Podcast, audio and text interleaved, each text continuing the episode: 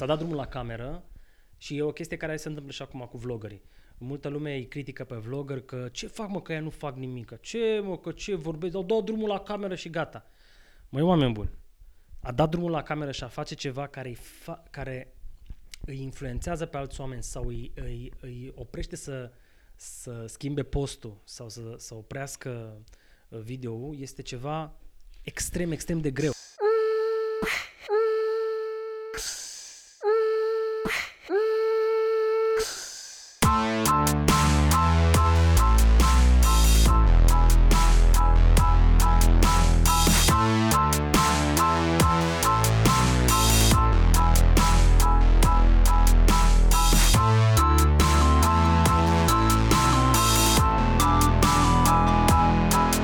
Salutare hurduchesterilor și bine v-am regăsit la un nou episod.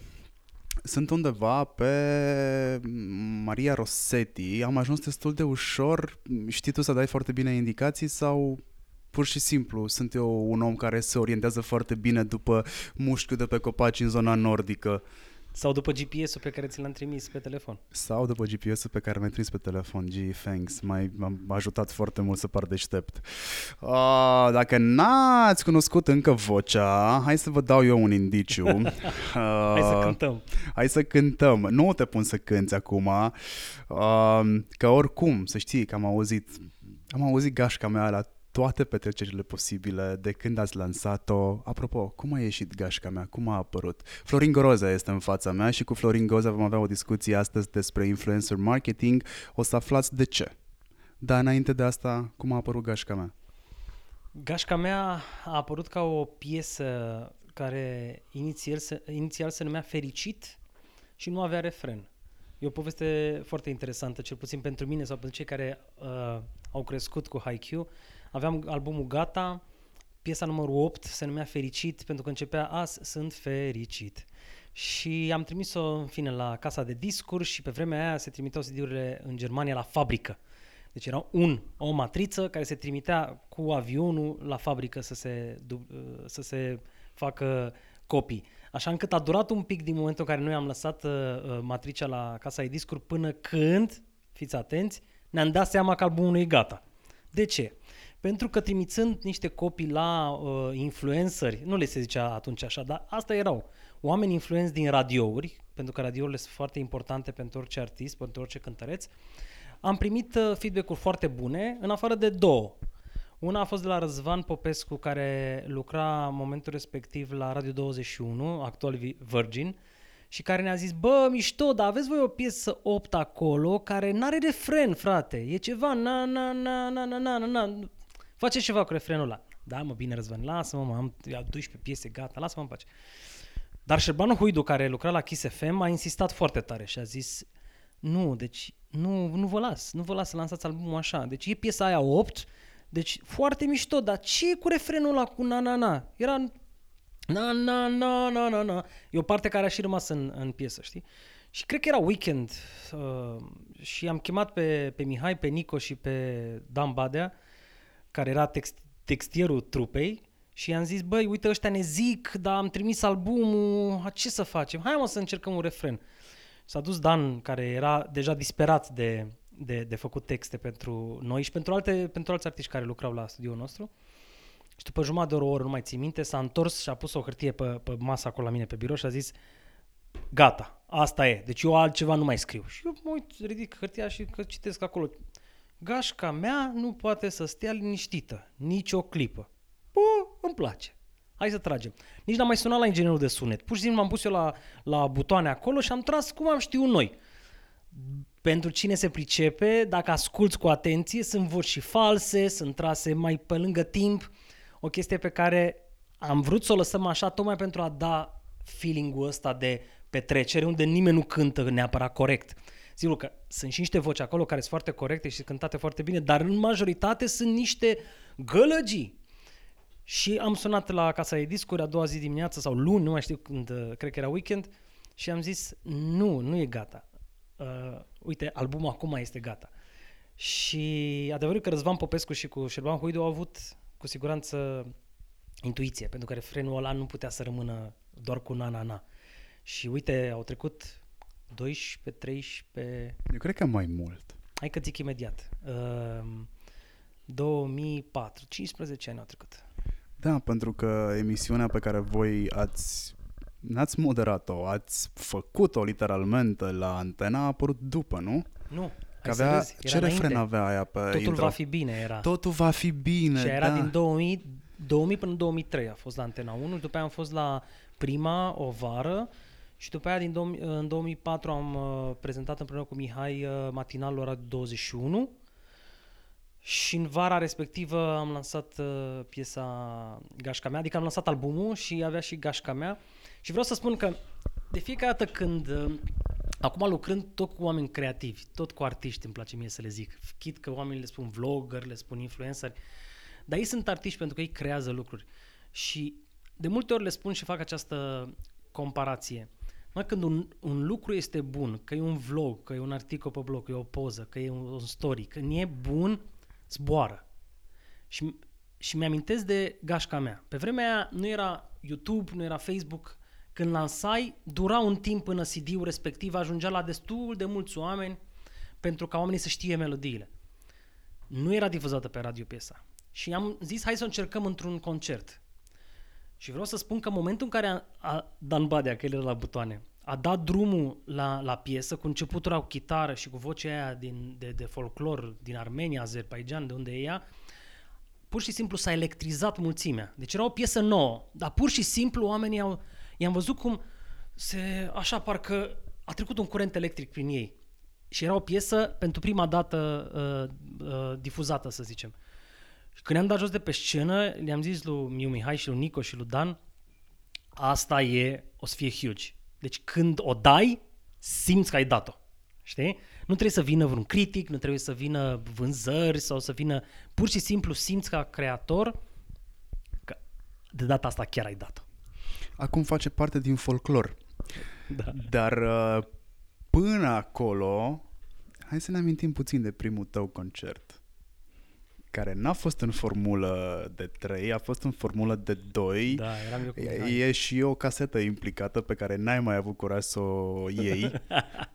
da, era primul, primul concert, uh, noi eram hip-hopper pe vremea aia, făceam muzică uh, uh, rap în capul nostru. Pentru că eram mari fani B.U.G. Mafia, uh, La Familia, ce era pe vremea aia, vorbim de 96. În 97 am lansat uh, un album, dar înainte să lansăm albumul aveam 3 sau 4 piese care erau ceva, nici, nici nu mai există piesele atunci, erau pe casetă. Nu știu dacă știți ce înseamnă casetă. În fine, aveam și noi o casetă. Chestiile alea mișto care sunt pe tricouri puse acum. Da, da, da, da.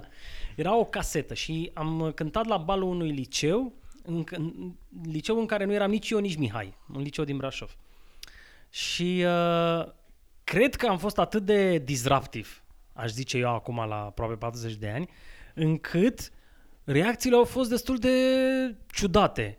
Sau noi am fost destul de emoționați. În fine, ideea este că am plecat și am uitat caseta. Și aia era singura caseta. A trebuit să trimite un prieten, că noi n-am mai avut curaj să intrăm în, în liceul ăla de atunci, uh, să, să recupereze caseta.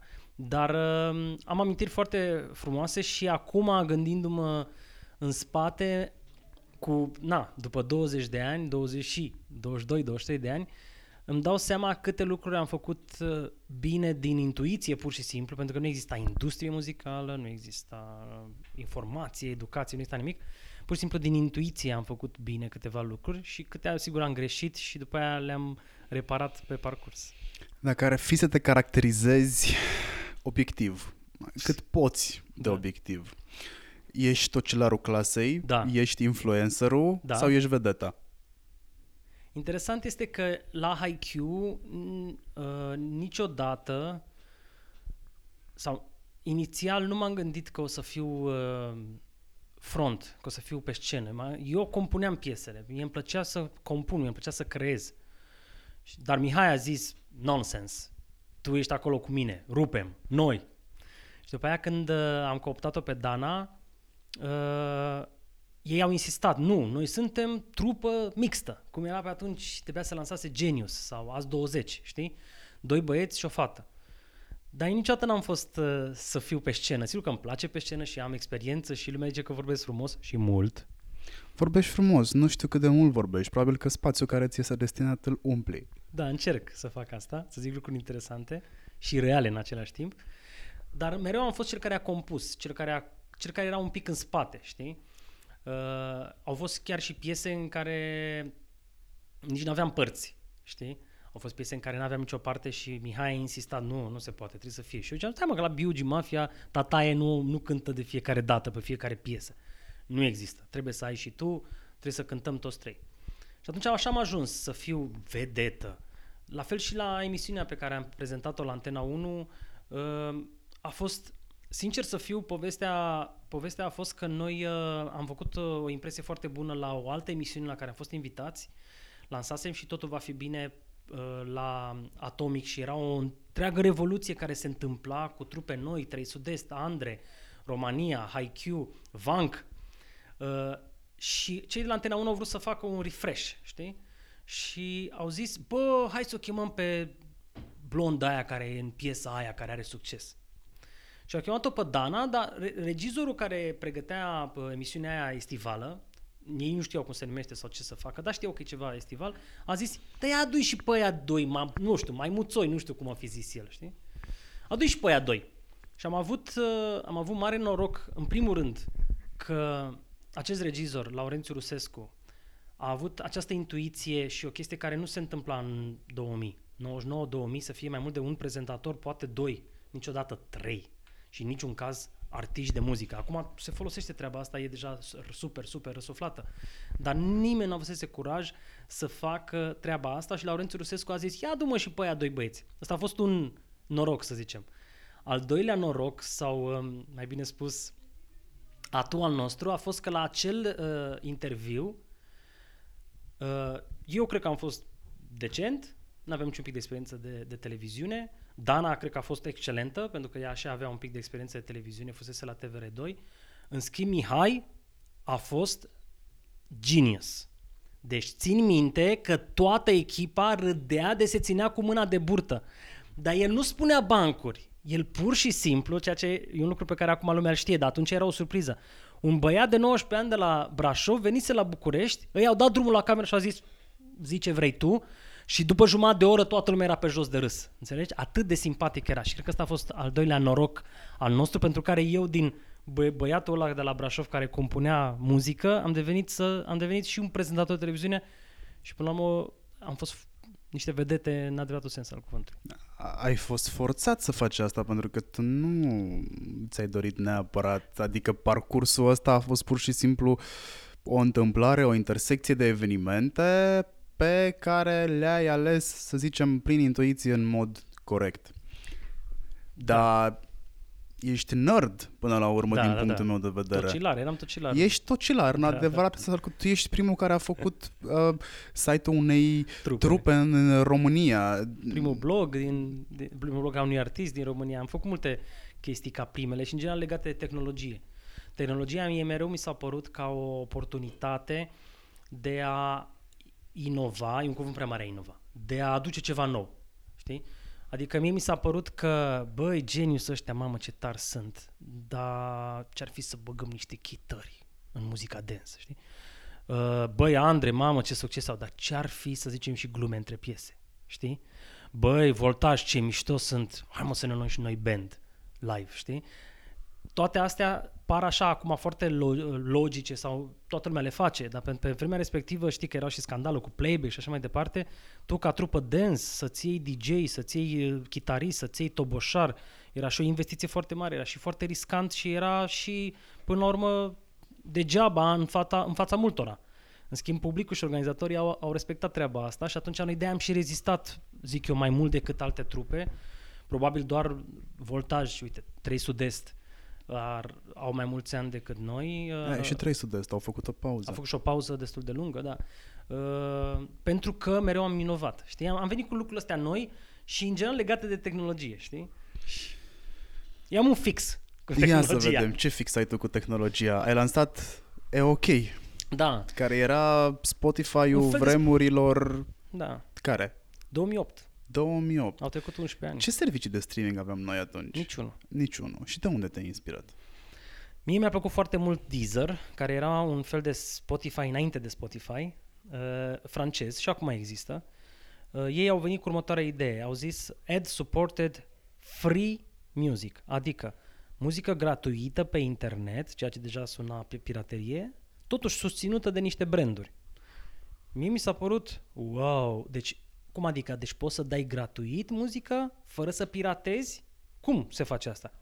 Și am studiat și am descoperit că poți să faci contracte de licență cu casele de discuri în care să le spui eu ca um, magazin, între ghilimele, eu ca site, îți dau ție niște bani pe difuzări, chiar dacă eu nu câștig din vânzarea lor ca pe un magazin online, ci doar le difuzez și eu iau bani de la branduri. Complicat. Un fel de Spotify, cum e acum. Și uh, mi-a plăcut treaba asta, am ajuns la casele de discuri, două din trei case de discuri m-au și crezut pe cuvânt. Uh, cred că s-a întâmplat asta și pentru că ce, ce pierdeau? Deci pe vremea aia piraterie era cea mai mare. Torrente, descărcări, DC. DC++, deci era nebunie. Da, mă vine Florin că vrea el să facă treaba asta. Am făcut împreună cu Emi Gal site-ul, a avut mare succes din punct de vedere al imaginii și am luat premii și uh, multă presă a vorbit despre noi, am apărut pe coperta revistei Biz, ceea ce era o, o chestie în premieră pentru un artist. Eram prea tineri să ne, să ne descurcăm din punct de vedere business-ului și mai mult decât atât, poate ăsta a fost motivul, mult înainte vremurilor, știi? Iar uh, cuiul un coșciuc a pus-o uh, chiar uh, criza. Când a venit criza, se adunase niște bani la o agenție, noi din asta trăiam, da? o agenție, o regie de publicitate, care a întârziat cu plății, a întârziat până a intrat în faliment. Noi atunci, în 2009, două, exact în 2009, când a fost criza la noi, ce am făcut? Am schimbat cu altă regie, care, ce să vezi, în șase luni a dat și asta faliment. Deci noi, practic, un an, un an și jumătate, cam toți banii pe care trebuia să-i câștigăm s-au dus, s-au dus din motive de, de falimente nu, vă mai, nu mai țineți voi minte și sper să nu se mai întâmple niciodată treaba asta, dar piața de online, de digital era foarte, foarte mică și în momentul în care a venit criza s-a făcut și mai mică. Pentru că, practic, oamenii uh, au, au tăiat din bugete și au tăiat în primul rând din partea de online și de presă scrisă, motivul pentru care presă scrisă uh, atunci a început să decadă și au păstrat TV-ul, care era foarte mare și atunci uh, am închis site-ul, cred că în 2011, cam cu un an înainte să într-adevăr să fie la modă Spotify, iTunes și Deezer, într-adevăr să, să-și ia zborul, știi? N-ai renunțat totuși la digital. Um, ai continuat să ții informațiile din digital, ai continuat să faci proiecte în digital, da? Nerdul clasei, ăla din ultima bancă sau prima care crede bancă. în bloguri. Da, care crede în bloguri, care crede în teoretic, chestie efemere am putea spune, da? Ți-ai luat-o cu e ok și cu toate da. astea n-a fost ok. nu te-ai potolit, nu te-ai potolit. Ai un ADN de antreprenor sau pur și simplu ești încăpățânat? Ai antreprenori în familie? Să încercăm nu. să aflăm nu. arborele genealogic. Nu, nu, nu, nu. Părinții mei sunt ingineri amândoi. Uh, nu știu ce e cu mine. Faza este că la e ok eram, eram foarte tineri și din punctul meu de vedere viziunea și execuția a fost bună. Momentul a fost mai puțin bun, uh, poate ales de noi și combinație cu uh, condițiile obiective și cu criza uh, și într-adevăr ca conducător al afacerii nu mi-am făcut treaba. Adică trebuia să fiu mai atent la afacere și mai puțin la PR. Este una dintre problemele mele, mereu privesc în viitor mereu văd ce urmează, dar de multe ori te împiedici de ceva care este în fața ta, nu peste 100 de metri. Și trebuie mereu să fiu atent, băi, stai un pic că trebuie să fiu și ancorat în prezent, nu doar cu ochii în viitor. Și atunci, la e ok ce, de ce nu m-am, de ce n-am fost dezamăgit sau de ce nu m-am lăsat, pentru că am simțit că, într-adevăr, am schimbat ceva. Vreau să fac o, o, o scurtă paranteză. Când am lansat E OK, a fost atât de mare efectul, măcar în nișa asta de, de industrie muzicală, încât uh, Uniunea Compozitorilor din România au trebuit, a trebuit să schimbe legislația, pentru că nu exista legislație care să acopere. Pe vremea aia era și Trilul Lilu, chiar în aceeași perioadă, și atunci în Trilul Lilu cu noi, cu Vodafone și cu Orange, am fost într-o comisie în care pur și simplu, nu exagerez cu nimic, am scris legea dreptului de autor în domeniul digital. Pentru mine asta e o mare mândrie. Nu știe nimeni. În sensul că e o chestie super nerdy, chiar e nerdy. Dar noi, pur și simplu, pentru că făceam lucruri care erau mult înaintea uh, vremurilor sau să zicem e, erau, nu se mai potriveau cu legea care deja exista, pur și simplu au fost obligați, datorită nouă, să apară lucruri noi în, în, în lege, datorită nouă, adică triul Lilu și e ok. Uh, și sincer să fiu, ce le-am zis noi, aia au pus în lege. Nu știau la ce să se raporteze și nu prea înțelegeau despre ce este vorba. Dacă nici asta nu e viziune și leadership, nu știu ce e. Sigur, foarte nerdy, foarte uh, tehnic vorbind, dar să schimbi o lege sau de fapt să, să aduci o lege, să, să modernizezi o lege în țara în care trăiești datorită unei idei de business, eu cu asta sunt mândru. Și din motivul ăsta m-am gândit la alte chestii. Dacă asta nu a funcționat și până la urmă au venit alții mult mai mari și cu, cu bani mai mulți, Spotify, iTunes, Deezer și așa mai departe, atunci m-am gândit la altceva. Câți bani ai băgat în OK, câți bani ai pierdut? Acolo au fost mai mulți. În total au fost, cred că, cred că au fost vreo 90.000 de euro. Băi, i-am pierdut pe toți. Nu știu, am câștigat foarte puțin bani, de fapt. Ți-am spus, pentru că noi câștigam din publicitate și publicitatea s-a dus fix atunci în cap. Mergem puțin niște ani înainte. Ai scris o carte. Da. De ce ai scris o carte? Am pornit de la... Era la modă? Nu. Voiai neapărat A să o fost vreodată- bifezi? Te-ai a fost- trezit noaptea și ai zis, știu, trebuie să scriu o carte. A fost ceva de genul ăsta. Eu um, am citit uh, un articol uh, scris de Dragoș Rouă, care se numea 100 de something, de pași, ceva de genul ăsta. Și mi s-a părut foarte, cum să zic, în capul meu de, de nerd, de, de tocilar, de matematician, mi s-a părut foarte ușor de înțeles că sunt 100. Paranteză, tu ai terminat calculatoare și informatică. Da, da, da. De-aia Nici ești, măcar n-am terminat. N-am, nu mi-am dat licența. Dar electronică și calculatoare, da, și eram foarte bun la informatică pe vremea aia. Um, și atunci am zis, băi, ce simplu e așa cu 100 de chestii. Eu aș scrie 100 de chestii despre cum să faci muzică și cum să găsești idei și cum să te promovezi, știi? Și la un moment dat făceam eu sport pe vremea aia, sper să mai fac. Alergam pe um, stadionul de atletism din București și după ce am făcut mai multe ture așa și a început creierul să, sângele se pune în mișcare și creierul să gândească, când am terminat obosit așa cum era, pur și simplu eram excitat mental și am zis, eu trebuie să scriu această carte. Pur și simplu era în capul meu cartea, știi? Am mai, vă- am mai citit interviuri cu ăștia care au, le-a vorbit Dumnezeu sau genul nebuni. Ție ți-a vorbit stadionul. Da. Uh, și m-am, m-am dus acasă și am zis, Ioanei, eu scriu această carte. Și așa cum se întâmplă de multe, de multe ori, uh, nu ți iese din prima și uneori uiți și te apuci de alte lucruri și așa mai departe. Eu m-am ambiționat și după șase luni aveam tot textul gata, am început să caut edituri și după aia încă după alte șase luni am lansat-o și era exact cum, a, cum am pornit eu cu ideea, o carte cu 10 capitole, începând cu de la research de la cum să te gândești, cum să, cum să pornești o melodie, până la compune muzica, text, orchestrație, până la sfârșit, la sfârșit să faci bani. Deci totul cu 100 de sfaturi, 100 de pași am zis eu, de la pasiune cu care începi la marea lovitură. Și atunci am, am zis, wow, asta e lovitură, în limba engleză e hit. Iar noi mereu zicem ăsta e un hit. Sau e, e hit ce ai făcut. A, Cel puțin în muzică așa se spune.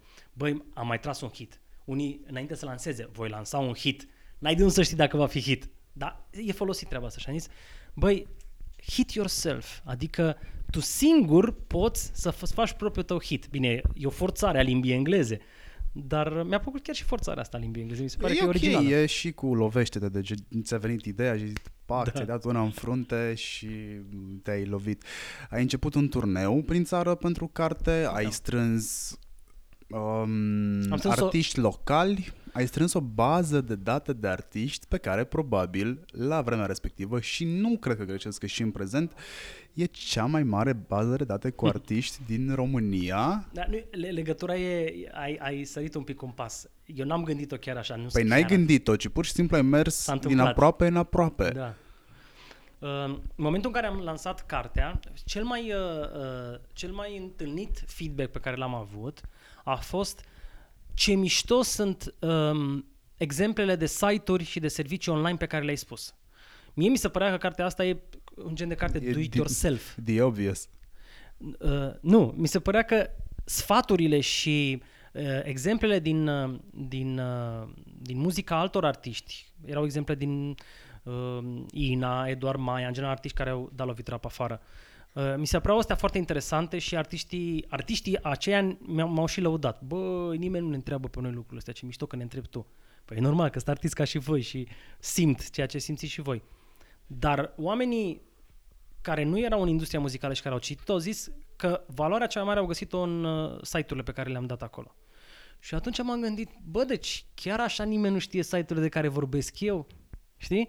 Și atunci am zis, păi este o mare nevoie atunci de know-how digital în industria muzicală. După care, vorbind în stânga în dreapta, mi-am dat seama că mai mult decât atât e mare nevoie de un bridge, un pod, un buffer, să zicem, sau o conexiune între zona de business și de publicitate, care nu înțelegea pe vremea respectivă, nu știa ce cu artiștii ăștia, și zona de artiști și de creativitate, care nu prea avea legătură cu agențiile și cu, și cu brandurile. Și am zis, bă, eu așa geek cum sunt, e cam știu pe ăștia din branduri, și cu blogul, și cu E OK, și din agenții. Îi știu și pe ăștia, clar, și ăștia chiar îmi răspund la telefon. Deci, uite, un om care se află la intersecția a două, in- uh, două industrii, pe de o parte industria muzicală showbiz, pe de altă parte publicitatea online, ia să fac eu o agenție. Și așa a apărut Hit Yourself. Hit Yourself s-a numit agenția pentru că n-am, altă, n-am, n-am avut alte idei. Hit Yourself se ocupă cu... Hit Yourself se ocupă în momentul de față cu um, crearea și rularea de campanii online cu influenceri, adică ce se ocupa și acum, ce își dorea să ocupe acum șase ani și nu reușea să convingă pe nimeni. Acum, în schimb, a venit valul peste noi și față de EOK în 2008, simt că nu mai suntem cu 3, 4, 5 ani în, în față, simt că în sfârșit suntem un pic în urmă. Adică deja toată lumea știe ce înseamnă influencer marketing și puterea pe care un creator o are cu comunitatea lui de a schimba sau de a influența cumpărătorii. Florin, ce este ăla un influencer? E bună întrebarea asta. Hu. Hai să te ajut. Zim tu. Erai tu la 20 de ani un influencer după regulile influencerelii, influencerelii de astăzi? Există niște reguli nescrise, da, trebuie să Nu, eu bifezi le-am niște scris. chestii. Tu le-ai scris, Eu ok, nu, deci eu am normal, scris și o ești carte, suficient de lasă-mă în nerd încât să, da, să le fi scris, da? Deci, hai să luăm regulile, să luăm șablonul de Da. acum, exact ca pe vremuri cum se dădea examenul de uh, permis auto, Mhm. pe șablon și hai să vedem dacă bifăm cel puțin 22 din 26. nu o să le enumerăm pe toate, dar spunem, tu la 20 de ani, dacă ai fi fost în 2019, ai fi fost un influencer, un key opinion leader sau un micro-influencer sau un nano-influencer, că vreo 3-4 denumiri. Da, da, da. Datorită platformei care atunci se numea televiziunea Antena 1, uh, am fost niște am fost niște influencer. Trupa Haikyuu a fost un, o, împreună cu echipa de acolo a fost un influencer și noi după aia cu muzica noastră am fost niște influenceri. De ce spun asta? Spun pentru că datorită, încă o dată, datorită platformei televiziunea Antena 1 uh, s-a schimbat foarte mult în televiziunea de divertisment. După noi, Prima TV a luat artiști și a făcut emisiuni cu artiști prezentatori. ProTV a făcut ceva cu Casa Loco în vara următoare. Fie, uh, la Antena 1 au apărut alți artiști și așa mai departe. Uh, ăla a fost începutul. În vara aia, ca să, ca să fiu sincer până la capăt, Horia Brenciu prezenta matinalul. Doar că el nu era cântăreț în sensul de... Nu avusese hituri până atunci, știi? Noi aveam 1, 2, 3 hituri și la un moment dat am avut niște hituri de erau mai mari decât emisiunea. Uh, Deci, Antena 1 în momentul respectiv a încercat să facă ceva și i-a, i-a reușit. Pur și simplu să redefinească ce înseamnă divertismentul. Să invite trupele muzicale care erau pe Atomic să cânte și să se joace în nisip și să se murdărească și să se să facă provocări, cum se fac acum pe Deci, practic, YouTube. voi nu v-ați luat în serios. Doamne ferește să ne... Dacă v-ați fi luat în serios, ați fi sfârșit mai repede decât v-ați fi putut imagina. Uite, acum... Bine, oricum n-aveați un sfârșit foarte clar. Voi v-ați dus cu valul, literalmente. Hai să facem. Da. Ok, hai să facem, dar nu știm cum. Nu, s-a dat drumul la cameră și e o chestie care se întâmplă și acum cu vlogării. Multă lume îi critică pe vlogger că ce fac mă că ea nu fac nimic, ce mă că ce vorbesc, au dat drumul la cameră și gata.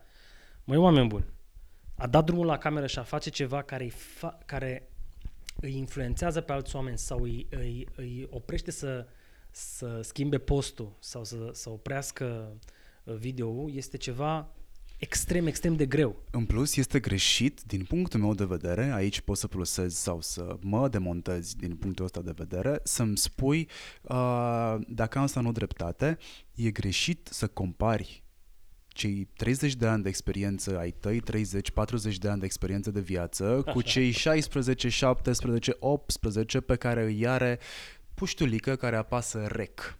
Eu sunt, eu să știi că mereu am fost Sunt ăla care niște a luat, lumi diferite. care a luat apărarea ăstora. Tu Mereu. ai uitat cum ești și cum erai la cei 16 ani când deschideai și tu un calculator și dădeai de mirc eventual prima dată și băgai un ASL PLS că Da. hai să recunoaștem, e ușor penibil. Da, e frumos că ne mai dăm mesaje cu ASL PLS ca să ne amintim de vremurile apuse, dar bă, era penibil. Tu nu dădeai direct la uh, cameră, dar uh, stăteai într-un uh, internet cafe îmbâxit de fum de țigară Așa e. până la ora 11-12, eventual dacă te înțelegeai foarte bine cu adminul Sau cu părinții. sau cu părinții, da. și erau niște babysitter foarte buni uh, internet cafeurile. Da, da, da. Tu când spui asta, nu te referi la mine, pentru că eu n-am uitat cum a fost. Nu, eu nici eu n-am uitat și să știi că mai am nostalgii de genul ăsta și uite în Cluj, înainte să plec din Cluj să mă mut în București, am dat de un internet cafe. Ce tare. Da. Nu știu cât era ora, am stat și mi-am uitat, hmm, a, nostalgie și zic, mamă, cât fum am inhalat eu în chestiile Da, da, astea. da, da, da. Eu Era sunt, un leu ora. eu sunt omul care, uh, în momentul în care am uh, avut copii, mi-am propus să nu uit cum era să fiu copil. Vorbesc foarte serios și cred că sunt, sunt foarte multe articole pe blogul meu sau în fine interviuri și așa mai departe în care a prioric iau apărarea noilor generații. Vom afla dacă Abi într-adevăr e un Are talent. are talent, da? Sau dacă a fost o- un fade. Dar nu-l omorâți cu pietre.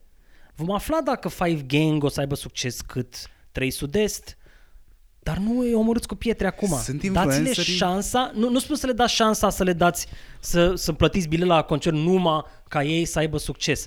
Dar nu-i criticați, sunt niște copii care încearcă, încearcă, ca noi Hai, toți. hai să definim influencerul. Hai să definim influencer. Uh, la 20 de ani eram influencer pentru că fă, făceam conținut pe o platformă care uh, era consumat de foarte multă lume, de audiență. Din punctul ăsta de vedere, nu s-a schimbat. Platforma aia era Atomic. Platforma era, uh, era Antena 1 sau Atomic, era o televiziune în general. Putem face o paralelă și n-ar fi probabil deloc incorrectă între Atomic TV și YouTube, în YouTube. general. Da, da, da. Eu, eu asta simt chiar, chiar zilele trecute la o întâlnire, exact asta am spus. Mă simt acum cu, cu, cu YouTube, cu Instagram, cu TikTok, mă simt ca la începuturile când s-a lansat Atomicul. Deși lumea, mulți spun, mamă câți vloggeri sunt, e aglomerat, e prea multă lume. Nu, frățioare, suntem la început. Așa cum atunci se spunea, a f- au apărut ca ciupercile după ploaie trupele. Tu acum, după 20 de ani, când te uiți ce trupe s-au lansat la, la Atomic, îți dai seama, ce mă, erau 20-30 de trupe, nu era așa multă lume, știi? Părea, așa și acum, ce sunt cât? 60, 80, 100 de vloggeri care contează cu adevărat? Păi în lumea fragmentată în care trăim asta este zero. Stai să vezi când vor fi 10.000 care vor conta. Și suntem la început, ăsta e pariul meu, suntem la început în zona de influencer marketing, în zona de creație online și lasă-mă să, să revin la ce spuneam cu Antena 1 și cu, când, uh, și cu momentul în care ne-am lansat. Atunci eram niște creatori care pe o platformă atingea o audiență foarte mare, exact asta e definiția pe care eu o dau influencerului și acum. E un creator care creează ceva, fie, fie, fie, că- fie că sunt vloguri, TikTok-uri, stories, poze, articole pe blog, nu contează, creează ceva original în sensul de, de la el. Da? creează ceva original pe o platformă, acum se numește YouTube, se numește Instagram, se numește TikTok și așa mai departe. Pe vremea aia era televiziune, era radio și adună niște audiențe datorită acestui conținut. Astea sunt cele trei elemente. Să creezi ceva pe o platformă și să ai audiență. Ce pune el în conținutul ăsta? Că poate fi o ciorbă a unui mm, blogger culinar care nu mai este blogger culinar, s-a, metafor- s-a metamorfozat și este uh, foodstagrammer. Exact. Da? Ce pune un influencer în contentul lui? Ce puneai tu în piesele tale? Suflet? Sau ce vrei să zici? Pasiune? Nu îmi spune știu. că puneai suflet, iubire și mai Filozofie. presărai, da, puțină, nu știu, dragoste, că... Da.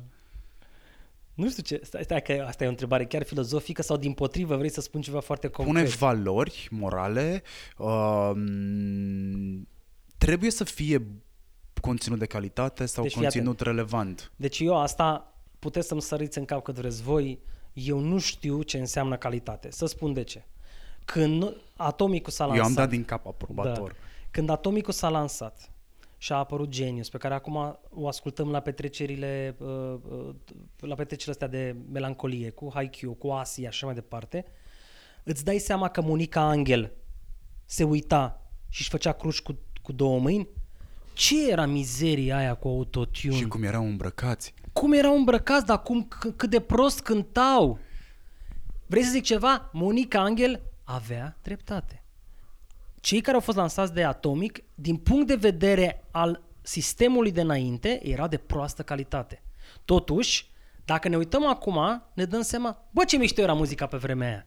Dar știi de ce? Nu doar din cauza melancoliei, ci pentru că era relevantă vremurilor respective. Ne săturasem de Monica Angel, care n-are nicio problemă, doar că ne săturasem noi de ea. Și a apărut alții. Și la un moment dat ne-am săturat și de ăștia și a apărut Popcorn. Muzica aia, house, românească, Eduard Maia, Ina, Deepside DJs, Morandi, David DJ, care a avut succes pe plan internațional. Aia e mai proastă decât muzica dance de înainte? Sincer, eu care am, am fost luat așa pe sus de popcorn, mie mi s-a părut mediocră. Până când mi-am dat seama, stai un pic, în lumea cluburilor și a muzicii electronice și a vremurilor în care trăim, cu Google, cu YouTube, are mai mult sens asta decât lumea mea e vrăjită de tine. Știi? E, e, s-au schimbat vremurile. Deci nu există... Eu nu știu cum să definesc calitatea, decât să spun că un, ar, că un artist sau un creator aduce ceva original care nu a mai existat sau care este reinterpretat. Asta e singura mea Cum definiție. mai defini relevanța dacă nu poți să definești calitatea? Asta e altceva. Cu asta ne ocupăm Da, noi. uh, uh, încearcă să-mi explici simplu, în două cuvinte. Relevanța e atunci când iau un microfon, metaforic vorbind, în mână, se face liniște în sala respectivă. Adică se pare că atitudinea mea, amestecată cu vorbele mele, amestecată cu mesajul meu, interesează pe acei oameni. Poate îi supără, poate le place și mă aplaudă, dar îi interesează și deodată se opresc din ce fac și consumă ceea ce eu le transmit. Poți să rezumi simplu în două cuvinte relevanța ca fiind îmi place? Nu. Eu cred că relevanța este mă interesează. Tot în două cuvinte. Da, numai, da, numai că, da, normal. Și Numai dacă îmi că place, mă interesează. Nu e adevărat. Uh, pentru că, uite, de exemplu, Salvator Dali, când a lansat primele, uh, primele lui tablouri, uh, a fost primit cu dezgust și cu scandal. Dar era relevant pentru că a făcut asta, știi? După aia ne-am obișnuit noi și zicem că e un geniu. Dar la început a fost primit ca, what the fuck is this? E jignitor, știi? Hai să luăm un exemplu. M- Mă luăm pe mine ca exemplu. Da. Noi ne știm de prin 2010-2011, ne-am întâlnit la TIF, Da, ții minte? exact, da, da. La Casa TIF, unde acum este Casa TIF, atunci era un depozit unde ne făcuseră noi birouri pentru ediția respectivă, Da. nu mai țin minte al câtelea număr. Uh, de atunci, A doua, nu știu sau a de treia, cred că era. ce- erau, era mai mult, mai mult de una a doua. Uh, cred că era a 10 sau a 9, ceva de genul. Cum să fie? Dar la cât a ajuns acum? Acum, uh, 18-19, Ah, ok, ok, pe ai acolo. dreptate, corect, așa este. E cu un an în plus față de anul în care trăim. Exact, exact, exact. De atunci, uh, noi am păstrat legătura somehow, nu, nu știu cum am păstrat legătura, nu știu. Ideea este că am dat unul de altul fie când am avut nevoie unul de celălalt sau, na, just for fun. Dar constant am simțit că îmi cer părerea pe anumite subiecte, dar mă gândeam la asta pe drum încoace. Așa. De ce ai făcut chestia? De ce ai valorificat ideile mele? Am fost influencer, am fost key opinion leader, nano-influencer, ce sunt ce am fost eu pentru tine sau poate că încă mai sunt, nu-mi dau seama. Aș vrea să aflu și exemplul ăsta, exercițiul ăsta este elocvent pentru oamenii care ne ascultă. Cu părere de rău îți spun că are mai puțină legătură cu tine, are mai multă legătură cu mine. Eu, nu știu din ce motiv, sunt deschis să vorbesc cu absolut toată lumea din toate zonele, mai ales dacă văd că, că a făcut ceva sau că, că are o argumentație uh, și pur și simplu mi s-a părut că tu poți să-mi spui lucruri pe care eu nu le știu și poți să-mi dai sfaturi care să mă scoată un pic din... Acum se folosește acest cuvânt bulă, dar pe, nu m-am gândit mereu ca la o bulă, ci pur și simplu din zona mea de confort. Îmi place să dezbat chiar și atunci când, sau mai ales atunci când nu mi se dă dreptate. Pentru că mi teamă să nu rămân fixat pe, pe anumite idei sau pe anumite prejudecăți și pentru că vorbesc bine și țip tare, nimeni să nu mi le mai să nu mi le mai atace și eu să rămân fixat și să îmbătrânesc, nu știu, e o problemă mea. De-aia mereu, când a apărut Twitter-ul, am sărit pe Twitter. Când a apărut blogul, m-am dus pe blog să-l testez, să văd ce e acolo, cine sunt oamenii ăștia, de ce? Când au apărut uh, serviciile muzicale, am făcut asta. Și așa mai departe. Pentru că nu, asta nemișcat înseamnă a muri. Deci sunt key opinion leader. Pentru mine, da. Mulțumesc.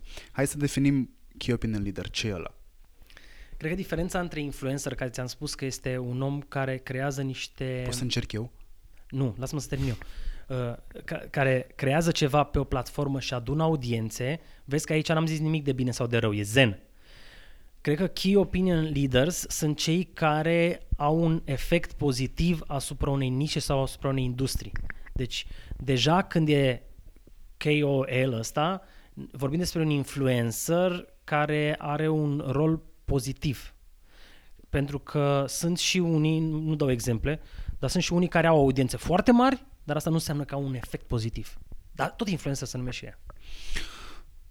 Poate fi key opinion leaderul ăsta omul care influențează păreri, opinii. Prin influențează putem înțelege inclusiv că te pune pe gânduri. Nu neapărat îți spune ce să faci, că un key opinion leader nu o să-ți spună niciodată ce să faci. Te pune pe gânduri. Ăstora le place să facă lumea să gândească. Uh-huh. Dă hinturi, îți dă firimitura aia de care ai nevoie. Uh, influențează atât influenceri cât și oameni simpli, că eu așa văd. Eu Că sunt, este urmărit de ambii. Da, să știi că, da, să știi că definițiile mai, mai sunt subiective. Bineînțeles. Eu, eu când mă gândesc la KOL ăsta, mă gândesc la cineva care este un profesionist din o anumită nișă. Deja dacă vorbim să influențeze în mod pozitiv sau să influențeze alți influencer sau mase mari, le putem zice vedete, le putem, adică KOL sunt ăia sunt ăia foarte, foarte specifici pe anumită nișă, în capul meu, știi? Noi, de exemplu, um, așa cum știi, probabil, uh, tocmai uh, am lansat uh, platforma asta Mockup, care e o platformă care automatizează lucru cu influencerii și am fost nevoit să definim cine e celebrity, cine e macro-influencer, mega-influencer și așa mai departe. De ce deci, crezi că am pus întrebările astea? Uh, și atunci, și atunci am, am descoperit că definițiile sunt destul de diferite și în România între mai multe părți, dar și în, în Europa și în Statele Unite și e absolut normal pentru că în Europa sunt anumite audiențe, în America sunt cu totul alte audiențe. Sunt alți bani, în România, nu mai zic, mult mai puțin bani. Și atunci m-am trezit că uh, trebuie să definesc eu din nou legea dreptului de autor. legea dreptului de a, de a influența. da. Uh, pur și simplu sunt niște convenții. Niște convenții. Dacă eu îți spun ție că între uh, 25 și 100 de mii de, de follower pe Instagram este microinfluencer, băi, considerăm că așa lucrăm noi între noi. Dacă tu te duci și la alți prieteni spui că înseamnă altceva, nu e nicio problemă. Important este să ne înțelegem. Aveam un coleg la Haikyuu, chitaristul, care spunea, mă, nu mă mai corectați când greșesc. Important e că ați înțeles ce am vrut să zic. și atunci, asta, uh, asta e un lucru pe care noi încercăm cu, cu mock-up. De la ce a pornit mock-up? A pornit de la uh, frustrarea mea că nu am acces ușor, imediat, transparent la statistici și la informații în timp real ale influencerilor.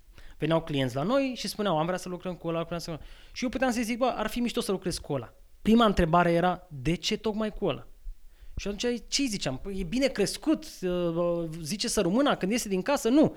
Pentru că are, mă, dar unde sunt informațiile lui? Și m-am trezit că trebuie să fac o bază de date.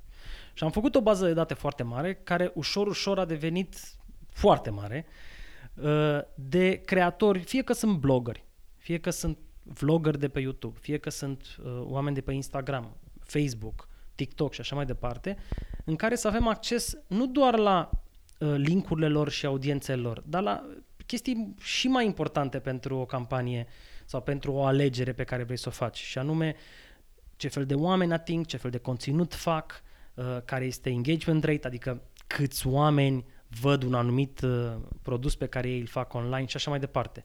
Și când baza asta de date s-a făcut de sute de influenceri, mi-am dat seama că ăsta e un business. Și atunci am căutat finanțare, am găsit finanțare și anul ăsta lansăm oficial uh, Mockup, care e o platformă care pur și simplu simplifică modul în care agențiile și brandurile și companiile găsesc, comunică și lucrează împreună cu acești creatori. Mie mi se pare că are o funcție mult mai importantă decât ceea ce spui tu. Te rog.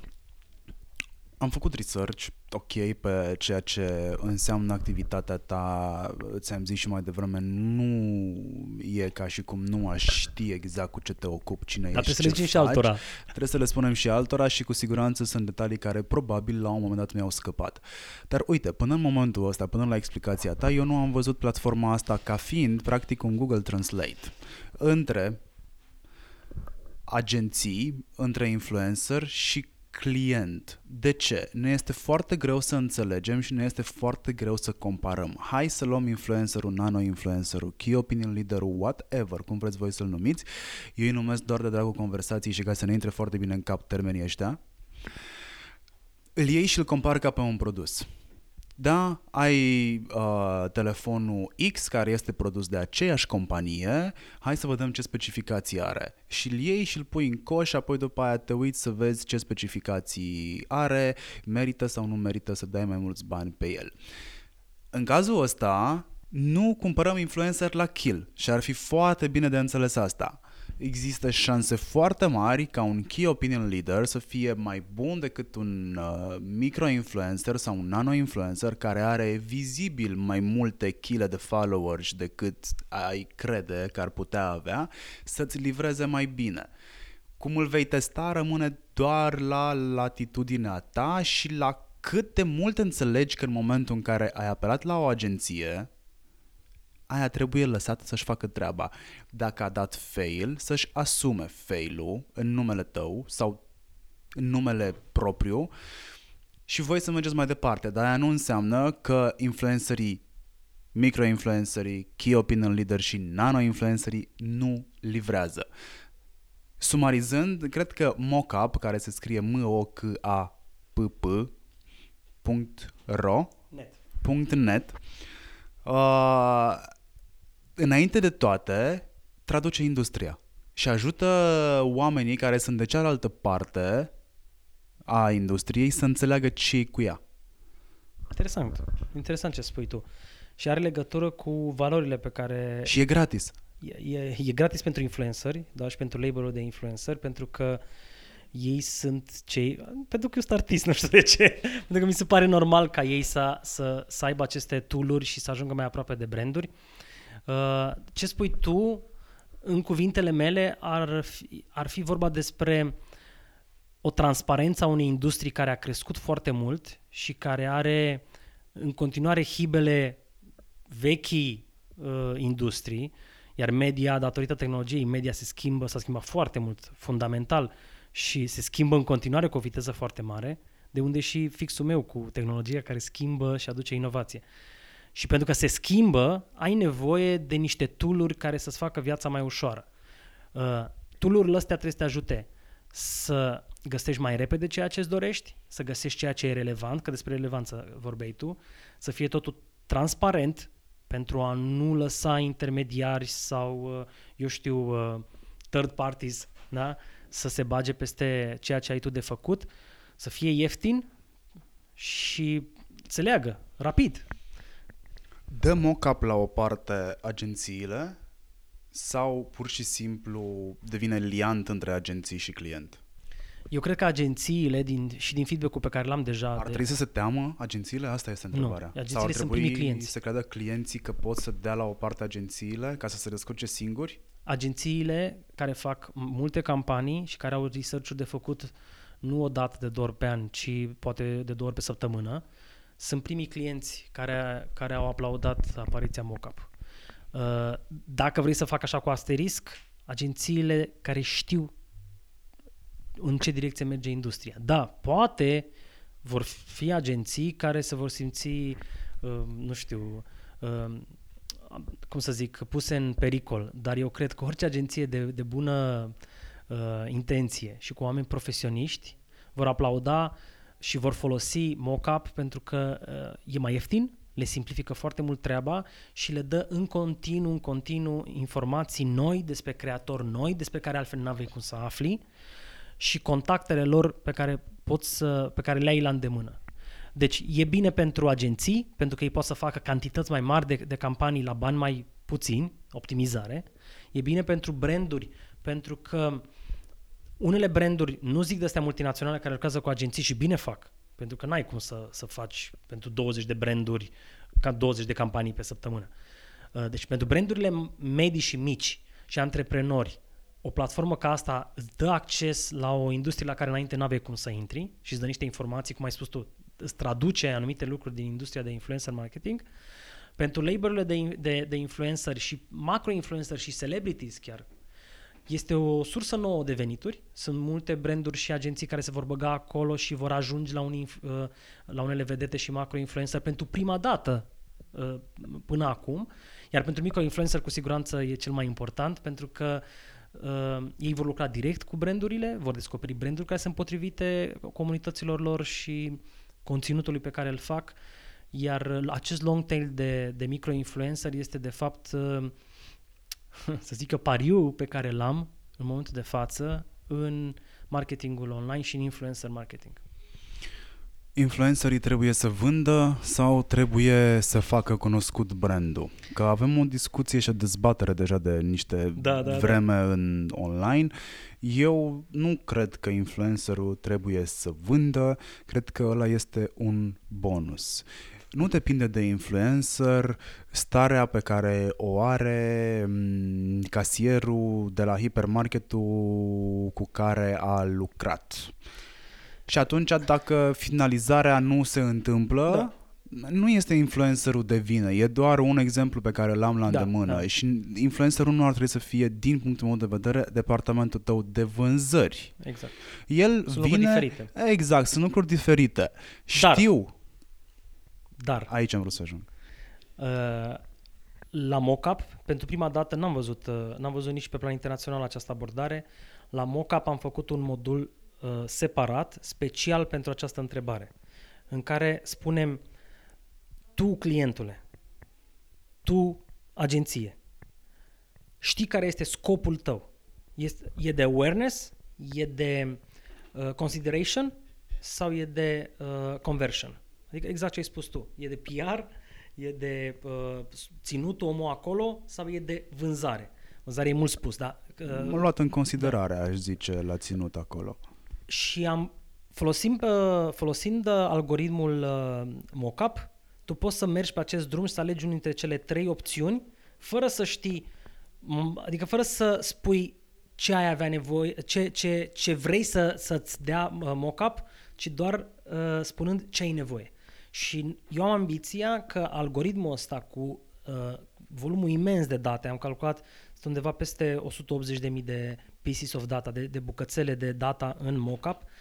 Cu acest algoritm, eu cred că vom răspunde la întrebarea ta și că oamenii, chiar dacă nu vor descoperi din prima, lucrând acolo în mock-up, uh, tweaking, cum se zice în limba română, mai, dând din butoane mai în sus, mai în jos, vor găsi, Optimizare. optimizând uh, uh, softul, vor găsi niște uh, soluții care sunt fundamental mai bune decât dacă ar fi făcut research-ul fără ajutorul platformei mockup. Dar ai și exemple de vânzări. Ai un influencer care s-a băgat într-o campanie pe care a insistat neapărat să o aibă. Da. Tu habar n-aveai de brandul ăla cât ești mai în vârstă. Da, da, da.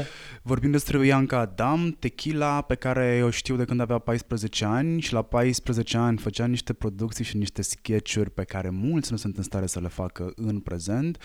14 ani ai ei erau uh, 2012, 2011-2012, atunci cred că era. Hai să ne gândim, dacă are Eram pe 21 Twitter de de ani, atunci și am 22, descoperit atunci uh-huh. pe Twitter și știu că devenise ușor trend topic printre influencerii de pe Twitter de atunci. 2011. 2011. Uh, în primul rând, uh, tequila, adică Bianca Adam, Care este la tine în portofoliu. Da, e- este un exemplu pozitiv de vlogger care e mai mult decât un, un uh, mai mult decât un, uh, in- să zicem, un vlogger la modă. Este un creator. Ea, ăsta este cum ar fi arhetipul ei. Ea creează formate, ea montează, ea filmează, ea scrie scenarii. Din punctul ăsta de vedere, uh, Bianca Adam este um, un creator, așa cum cred eu că ar trebui să fie toți, indiferent dacă e vorba despre un cântăreț, despre un scenarist, un regizor sau un vlogger sau un influencer, cum le, cum le se zice acum.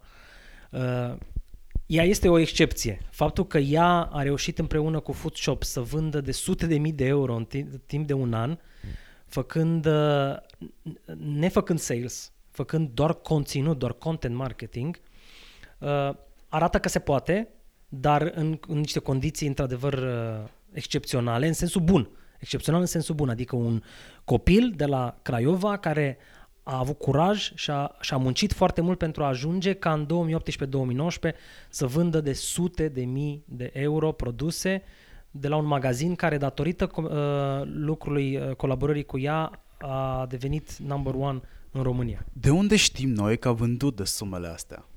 Uh, nu vreau să intru în chestii tehnice, sunt niște coduri. Eu sunt un client care te întreabă de Ah, unde ok, știm atunci intrăm. noi, de unde știm noi Da. că a vândut de banii ăștia. Uh, fanul care vede uh, Nu ne referim la curier. Da, nu, fan, fanul, adică vizitatorul care vede un vlog sau niște stories sau niște poze de ale Biancăi, uh, poate folosi un cod unic pe care îl bagă în site. Așa se măsoară. De asemenea, dacă ai link, cum e la Insta Stories sau pe Facebook sau pe uh, YouTube, poți să ai un link unic și de asemenea ăla e ca la affiliate. Vorbim de UTM-uri, da? Da, niște, niște linkuri unice pe care le urmărești și în baza de date, e un pic de muncă, dar în baza de date a clientului uh, se înregistrează și în felul ăsta poți să vezi uh, chiar în timp real, nu e, nu e chiar cazul așa, o dată pe săptămână, o dată pe lună e ok, exact tot ce se întâmplă și de unde vine traficul respectiv. Uh, r- Mă întrebai, influencerii trebuie sau nu să vândă? Răspunsul meu este influencer marketing e parte din comunicare, deci se face awareness, se face branding, nu se face sales, dar există în cazuri excepționale când echipa într-adevăr e bună și clientul într-adevăr e deschis, în care se poate face și sales cu ajutorul unui influencer. Ce primește un client în momentul în care semnează cu un influencer? În momentul în care bate palma cu un influencer să facă o campanie online. Eu cred că în primul rând primește un partener. Tu îmi spuneai că influencerii în mock-up în baza de date sunt ca niște produse, îmi dai un exemplu de un telefon. Eu cred că influencerii, dacă vrei să faci o, o comparație, sunt mai mult niște freelanceri, niște parteneri pentru branduri. Ei împreună fac un conținut. E adevărat că de multe ori influencerii și uneori, din păcate, și managerii lor se grăbesc să bată palma ca să ia banul. Dar asta o să li se întoarcă în cap dacă e prost făcută. Campaniile cele mai bune, campaniile de influencer marketing cele mai bune, sunt alea în care influencerul crede în produsul respectiv, l-a folosit, îl folosește, iubește produsul sau serviciul respectiv și face un conținut cu care se mândrește. De multe ori vorbesc cu influencerii și le zic, ca să, ca, ca să ne dăm seama, să, să, să clarificăm. Ai fi făcut acest vlog sau acest serial sau acest, aceste Insta Stories dacă nu primeai bani de la acel brand? Dacă răspunsul este nu, mă, e, n-aș fi făcut așa ceva, nu mai fă atunci. Dacă, dacă răspunsul este, da mă, normal, pe oricum făceam treaba asta, oricum îmi place treaba asta, atunci da, aia este o campanie care o să iasă. Nu știu dacă e karma, nu știu dacă e energie, pur și simplu trebuie să le placă influencerilor și să înțeleagă că ei sunt partenerii brandurilor. Și la rândul lor, brandurile și agențiile trebuie să înțeleagă că nu angajezi un vlog, hai mă să scrie și la ceva de, despre noi. Nu. Angajezi un partener, te pui la aceeași masă un, și are cam drepturi egale cu ce ai tu, da, lași un pic din controlul asupra brandului, pentru că vlogul respectiv sau creatorul respectiv poate să zică și alte lucruri decât ce ai fi zis tu. Dacă îl lași. Dar trebuie să-l lași și să știi că, să, să știi că eu sunt optimist în, în direcția asta. Sunt, ă, dacă acum 4-5 ani trebuia să explic de ce să lucrez cu un creator sau cu un influencer, acum toată lumea știe de ce și de asemenea știe că trebuie să le dea un anumit grad de libertate. Bun, deci primești un partener, partenerul ăsta are foarte multe valențe profesionale, este foarte capabil din punctul ăsta de vedere. Este cameraman, Da. este studio de montaj, da. Scenarist de multe scenarist, ori, exact, editor, copywriter, copywriter. într-o agenție, da, poate să preia funcție de copywriter. C- Ce mai? Am enumerat patru. Editor, dacă e vorba de Ed- de editare video, Editare video, da, am, am zis de chestia asta. Uh, regizor de platou poate fi. da, da. Așa. și actor, nu uita. Și actor, exact, deci avem șapte funcții într-una singură și este și agenție de distribuție. Pentru că tu primești la pachet cu asta agenția de distribuție. Mai mult, adică, nouă, Adică comunitatea lui cum ar fi. nu, agenția de distribuție este alta și comunitatea lui practic sunt canalele, da? Este Ah, te duci endpoint-ul. până acolo, interesant, da. Păi Dacă le iei, sunt niște regii. Dar regia O aia regie, ce da. se O întâmplă? regie Da, media. regia aia se folosește de ceva. Dacă vorbim de OH-uri, uh, out of home-uri, adică, adică ce vedeți voi pe stradă să numesc OH-uri, acolo ai, nevo- ai, ai o agenție de afișare, da? Așa E, este. nu e neapărat regia Da, în, da. în sine. Deci avem nouă. Cred că dacă ne mai chinuim, mai găsim și al zecelea. da. așa e? Avem un... Deci îți plac influencerii, să înțeleg. Că îi lauzi mai tare decât îi laud eu. Nu, nu neapărat îmi plac. Uite, lucrez, mi-a fost foarte greu să lucrez cu influencer și um, știi de ce? Mi-a, mi-a fost foarte greu să explic clientului ce fac influencerii ăștia și mi-a fost foarte greu să explic de ce ei nu trebuie să vândă. I-am știut tot timpul că ei nu trebuie să-ți vândă ție produsul, cum nici eu, agenția, nu a trebuit să mă transform în departamentul tău de vânzări, că am primit N propuneri de genul ăsta. Lucrează Da, da, da. da. pentru mine sau cu mine și ai procent din vânzări. Dude, I'm not gonna do that. Da, poți să-l înțelegi pe client, Pot să-l înțeleg, dar hai și să el are cădem un de acord Excel că de nu ăla. sunt de acord. care trebuie să iasă pe verde. Exact, trebuie să iasă pe verde. A- Știu ce e la un PNL, știm toți ce e la un PNL. Uh, Dar nu mă băga în PNL-ul tău. Da, exact. Nu să-ți mă dau- băga aici. Să-ți dau un sfat, uh, dacă îmi permiți. Bineînțeles. Uh, un exemplu pe care eu îl dau despre uh, cum in, uh, influencerii adevărați, pentru că vorbim de aia buni, da? Oamenilor care ascultați acum. Nu vorbim de fake influencers, nu vorbim de oamenii care își spun influencer, dar nu sunt influencer. Noi vorbim acum despre oamenii care într-adevăr sunt influencer. Influențează, au audiențe care îi respectă, fac conținut de calitate original. Da? Deci despre ăștia vorbim, ca să fie clar. Uh, pentru că există. Și noi, uh, apropo, în mock-up, când am început să abordăm influencerii pentru a intra în baza de date, pentru a semna contractele alea, pentru a putea face campanii cu clienții, am descoperit până și noi care, vorba aia, băgăm în baza asta de date de vreo 4 sau 5 ani influencer, am descoperit zeci de uh, zeci de influencer de care n-au auzisem niciodată și care fac conținut extraordinar de mișto. Deci am descoperit ca și cum ne-am dus, eram în Marea Mediterană și am descoperit Oceanul uh, Atlantic. Da, știam că Marea Mediterană e mare, dar nici nu ne închipuiam cât de mare e Oceanul Atlantic. Închid paranteza. Uh, eu spun așa, ia un influencer, iau pe, hai să ne gândim, pe Sânziana Negru și e foarte bună să o pui pe un banner pe marginea autostrăzii, în care ea, așa cum e drăguță și simpatică, să-ți spună, intrați să vedeți noul Land Rover.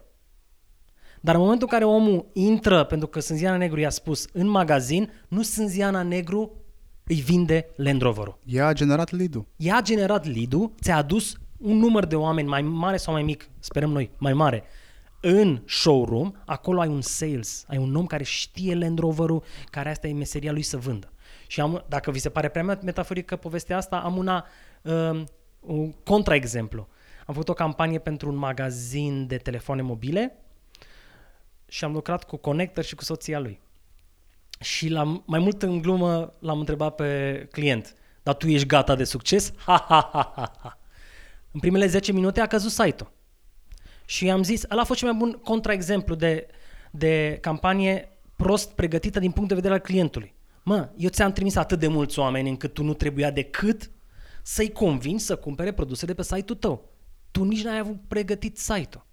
A fost frustrant și pentru Connector și pentru comunitatea lui și am încercat o dată a doua zi dimineață și a mers foarte greu uh, site-ul și am ținut minte că o campanie nu, nu, nu depinde doar de succesul pe care îl are un influencer de a-ți trimite oameni, ci și de puterea ta de a face față succesului.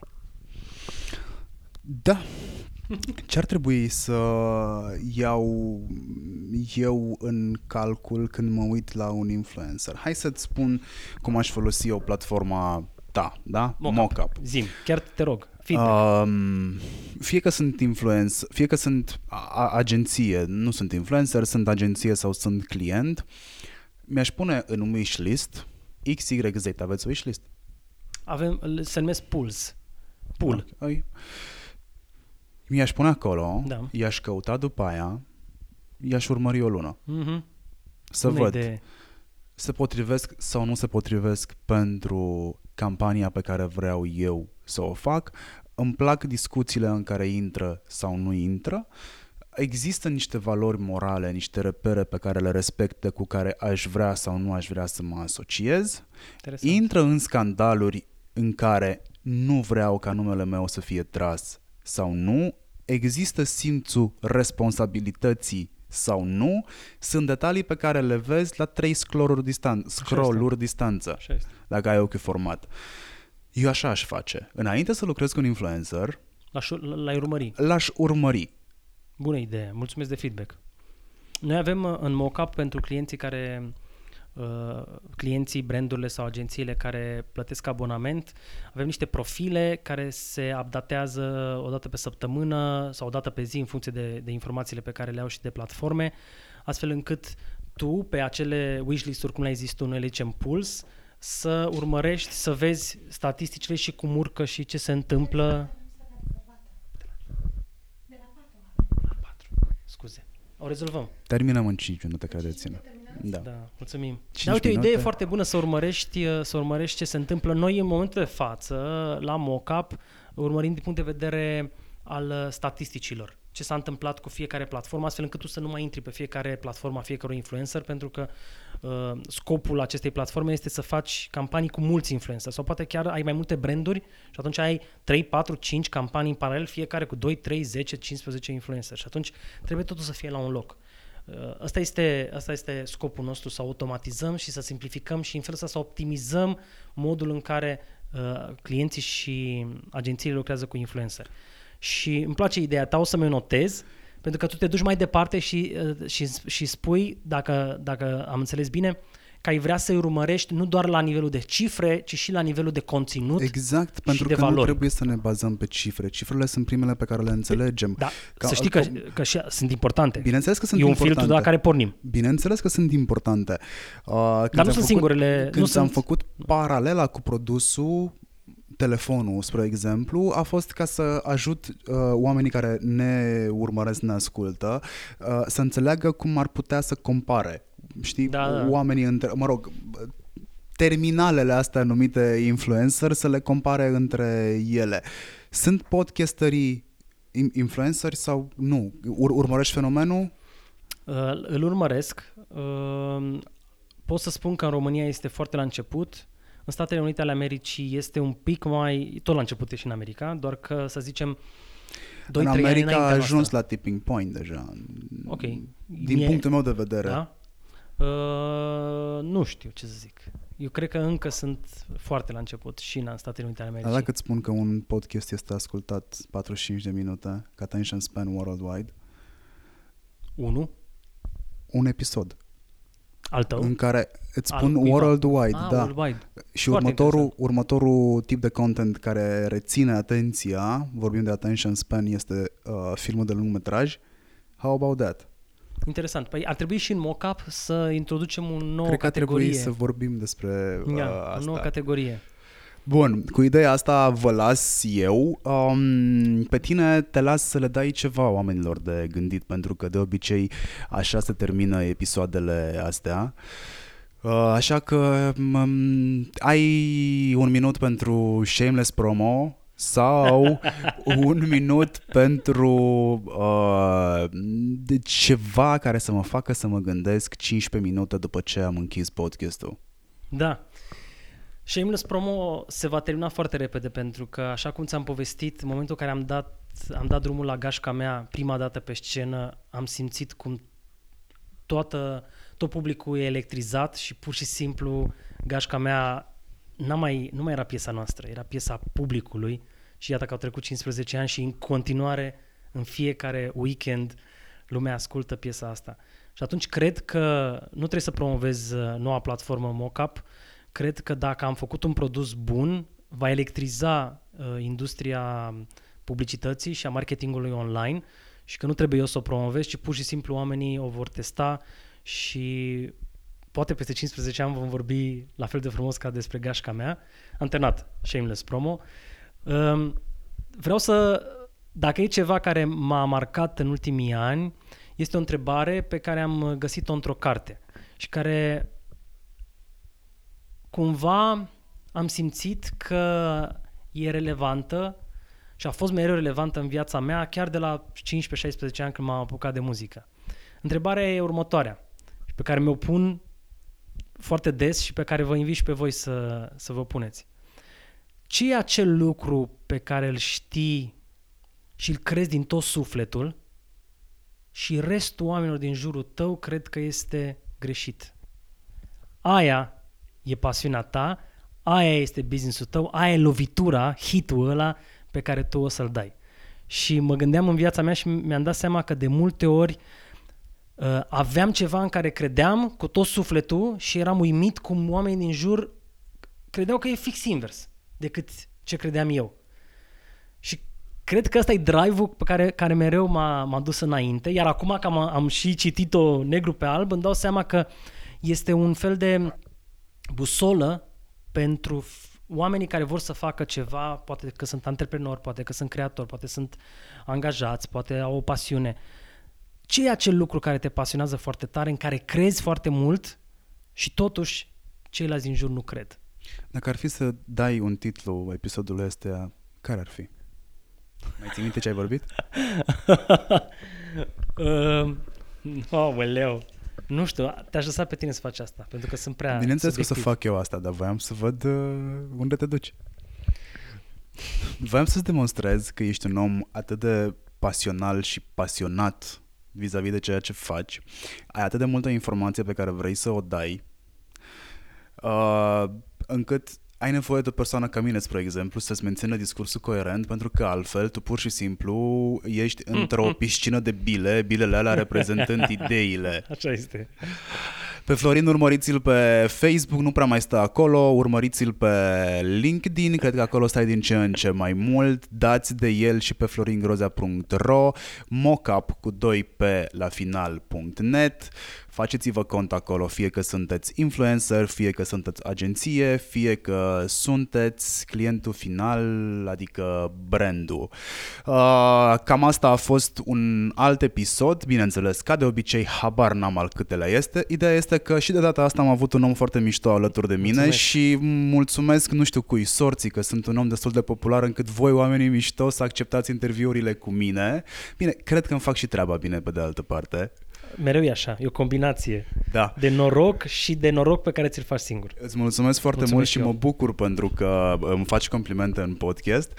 Voi uh, n-aveți nimic altceva de făcut după ce ascultați interviul ăsta decât să-mi spuneți care sunt părerile voastre atât pe Insta Stories cât și pe Facebook cât și oriunde altundeva dați uh, de mine. Trageți-mă de mână că dacă ceva nu vă place, lăudați-mă dacă ceva vă place. Ca de obicei, ego-ul meu are nevoie de mângâierea voastră, se numește feedback, dar eu îi zic altceva, îi zic altfel. Steluțe, subscribe, dacă dați subscribe, bineînțeles, o să fiți primii care află că un episod a fost postat cu vreo 24 de ore înainte să fie dat la apă. Vă mulțumesc foarte mult pentru atenție. Urmează niște episoade foarte mișto. Am deja uh, bucuit în termenii specifici a industriei, așa că da, ne auzim data viitoare cu informații noi și uh, oameni mișto. Salut!